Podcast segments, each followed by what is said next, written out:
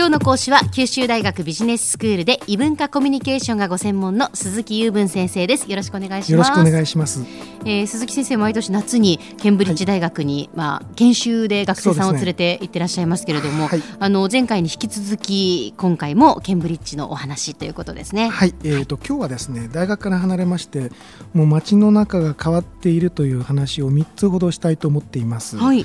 まずあの日本食のレストランが増えたという話をしたいんですね、まあ、レストランと言えるかどうか、まあ、持ち帰り寿司店みたいな感じのところが多いんですけども、えええーと、今までもあの日本食店がいくつかあったんですが、はい、今年行ってみるとあの目抜き通りに2つほど増えてましてマーケットプレスの横にある本当に観光客が行くまあ、超一等地のところに2つばかりお寿司屋さんが増えたんです、ね、あそうですか。イギリスもここまで来ましたねという形なんですけども、うん、まあ、そういう変化があるということで、まあ、それを前振りにしてちょっとお寿司の話をするんですが、はい、昔からイギリスではあのお寿司というのがその健康食品ということでニューヨークなどあるいはパリなどと同じでかなりあの取り入れられてはいたんですが、ええ、何せですね魚の種類が あのなかなか少なくてですねえーと、例えばその10缶入りのセットを買うとサーモンサーモンサーモンサーモンサーモン、えー、キュウリサーモンサーモンみたいな感じでですね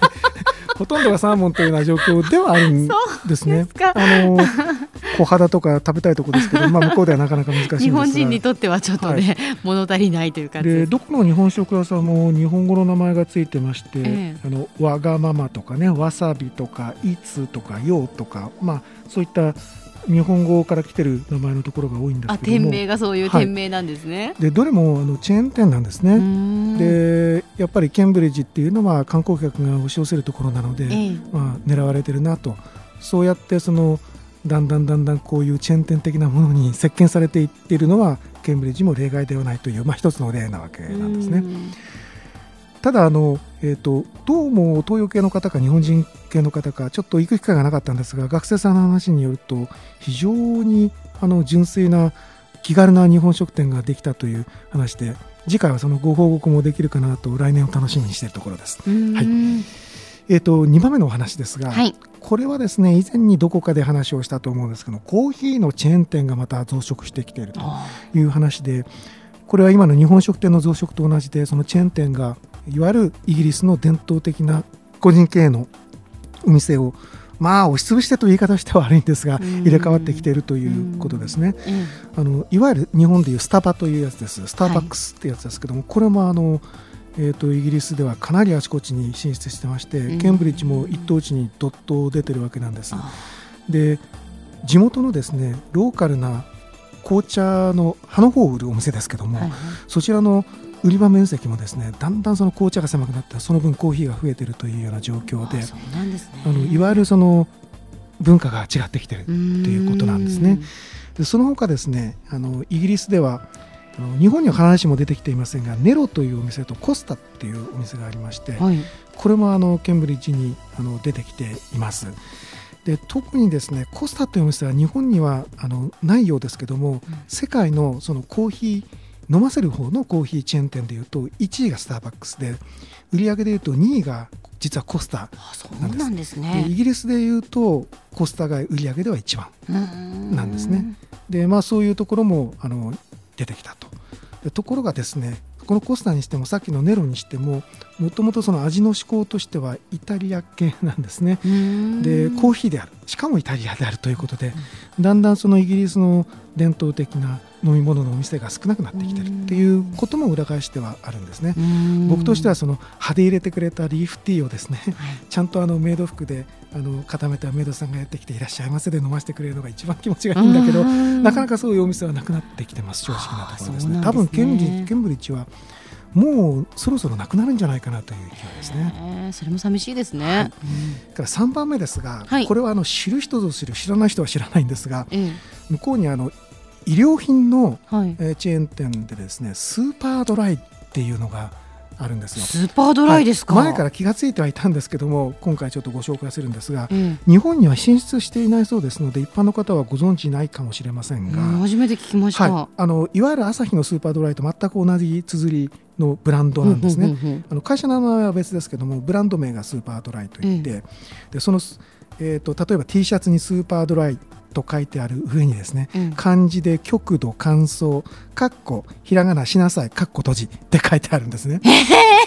で何のことだかさっぱり分かんないわけですけど、はい、あの向こうはその T シャツにあの意味は分からないけどかっこいいから漢字を書くっていうのが流行ってるというのは皆さんなんとなく知ってると思うんですけど、はいはい、それのまあノリの一つだろうと思うんですね。スーパードライで極度乾燥ですか？しなさい。はい、でそういったのがですねあの売ってる商品例えばなんでしょうねリュックサックの背面とかねいろんなところにあしらってあるわけですよ。ドデカーンとですね。で僕らが行くと非常に恥ずかしいんですが彼らはかっこいいと思って多分あの身につけてると思うんですね。でこれは1995年の創業だそうで、どうもあの日本に来てあのブランド名は思いついたようですけども、理由はなんかご想像の通りなんですが、見た感じその若干価格帯の安いものが中心で日本でいうとユニクロに近いようなお店かなという気がしてます。で本社がチェルトナムってところにありまして、はい、チェルトナムっていうのはあのコッツボルズの中にあるんですけども、うん、コッツボルズでね昔その産業革命時代に衣料品店を世界に売った時にその羊毛を生産したその羊がたくさん住んでるところで非常に豊かなイメージのあるところなんですね、はい、どうもその流れを組んでるのかなという気はするんですがもしかしたらあの日本に来るかもしれないしイギリスに行かれた方はですねああこんなのがあるなあの話に出てきたなというふうに思っていただければと思っております、はい、やっぱりあれですか街の中を歩いていてもその漢字の T シャツを身につけている方とかも結構見かけたりします、ね、やたらにいますね。あそうなんですね、はい。あのーこれ日本できたら恥ずかしいなっていうのが かなりあります。紹介しませんけどね。はい、あの放送したらまずいかなというようなものをあのどこだけありますので、はい、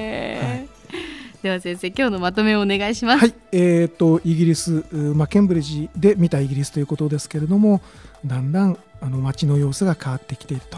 日本食店チェーン店が特に増えている。そしてコーヒーが、えー、紅茶を席巻しているよということ。そして新しいブランドが日本にちなんだ名前のブランドが来ているのが面白いねという話をさせていただきました。はい今日の講師は九州大学ビジネススクールで異文化コミュニケーションがご専門の鈴木雄文先生でした。どうもありがとうございました。